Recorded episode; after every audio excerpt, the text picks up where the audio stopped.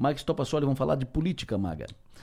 O que pretendem, o que vão priorizar, o que vão Uh, antes de conversar com os candidatos à presidência da Coopera, vão tratar com os deputados estaduais do Sul Catarinense. O que, é que eles, uh, o que, é que eles projetam como prioridade? O que, que, será fundamental? Quais serão as pautas preferenciais? O que, que eles imaginam que vai tomar conta, que vai nortear o debate, que vai chamar atenção nesse ano 2024? Converso com o deputado chamo, coloco no, na conversa para conversar conosco o deputado estadual do Sul Catarinense, deputado Tiago Zilli. Bom dia, deputado, tudo bem? Ô, Delor Lessa, muito bom dia. Bom dia, Magno Passoli, ao Piara, a todos os ouvintes. Olha, muito bom falar com vocês e bom retorno aí. Vamos começar o ano, né, Delor? Fechado, feliz ano novo. O que, que o, senhor, o, que, que o senhor tem na, na, na sua lista? O que, que vai ser prioridade nesse ano, deputado? Além da eleição, mas o que, que vai ser prioridade nesse ano das pautas que interessam ao sul catarinense?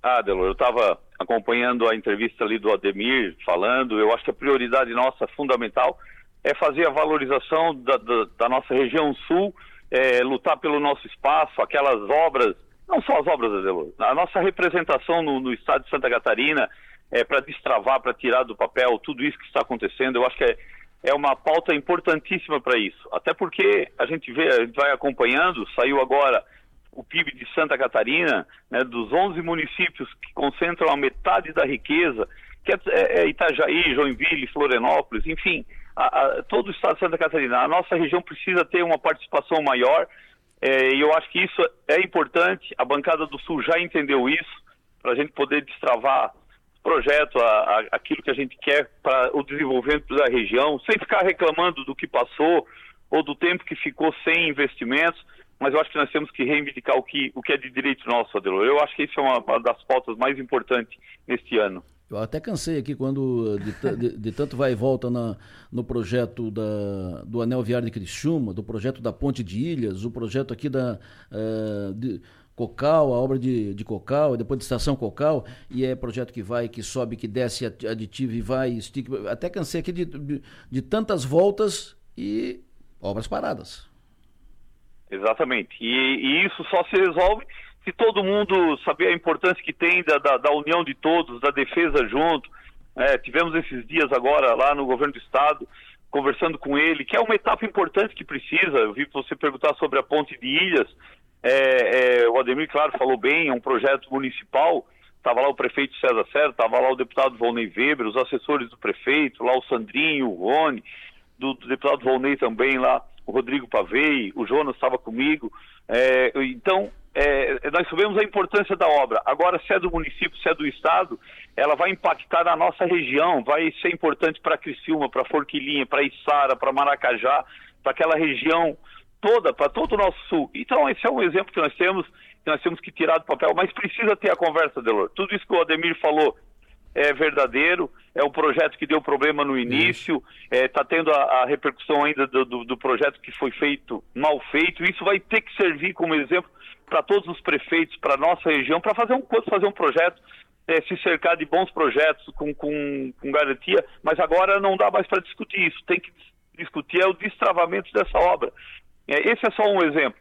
É a Interpraias, a questão do turismo, a questão que nós precisamos disso. Então, nós temos que, que nos unir e fazer. E essa conversa com o governador, é, claro que foi uma conversa, não foi com os técnicos, foi com ele, para nós mostrar a, a importância da obra, ele já sabia, mas saber que é, é, um pedido de toda a bancada, de todo o Sul.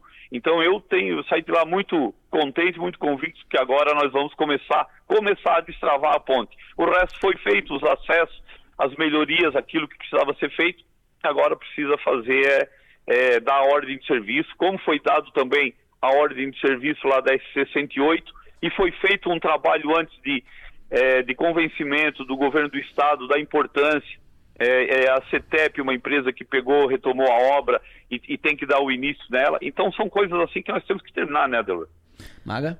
Bom dia, deputado Tiago Zilli. É, deixa eu aproveitar para perguntar o seguinte: o senhor, já que o senhor é, foi o deputado que abraçou essa causa no ano passado e que tinha sempre muita informação para trazer para a gente nesse sentido, como é que terminou o ano e como que começa o ano com relação aos TEVs, o falecido PIX? Está em dia? Ah, o, o, que, que tem de atraso? Como é que está esse cenário, deputado? Olha, Maga, daquele primeiro, daquele primeiro lançamento que foi feito o governo do estado visitando as secretarias, que foram 667 transferências que ele fez, que ele acordou com os prefeitos, é, já foi é, destinado mais de 500 milhões desse valor. É, então, daquela lista, ela praticamente ela terminou. Aquele município que não recebeu é por falta de documentação ou isso, mas o Estado fez a parte dele e terminou aquela lista.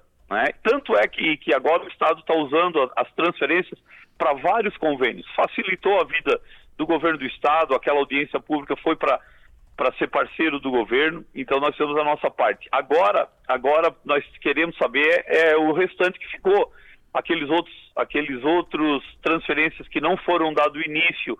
Agora nós temos que fazer começar começar uma nova etapa, Maga, né? Aquela eu considero que ficou terminado aquelas 667 transferências. Deputado Tiago Zilli, muito obrigado pela sua atenção, sempre bom ouvi-lo, ótimo ano. Ó, eu que agradeço, um abraço a todos aí, estamos sempre na escuta.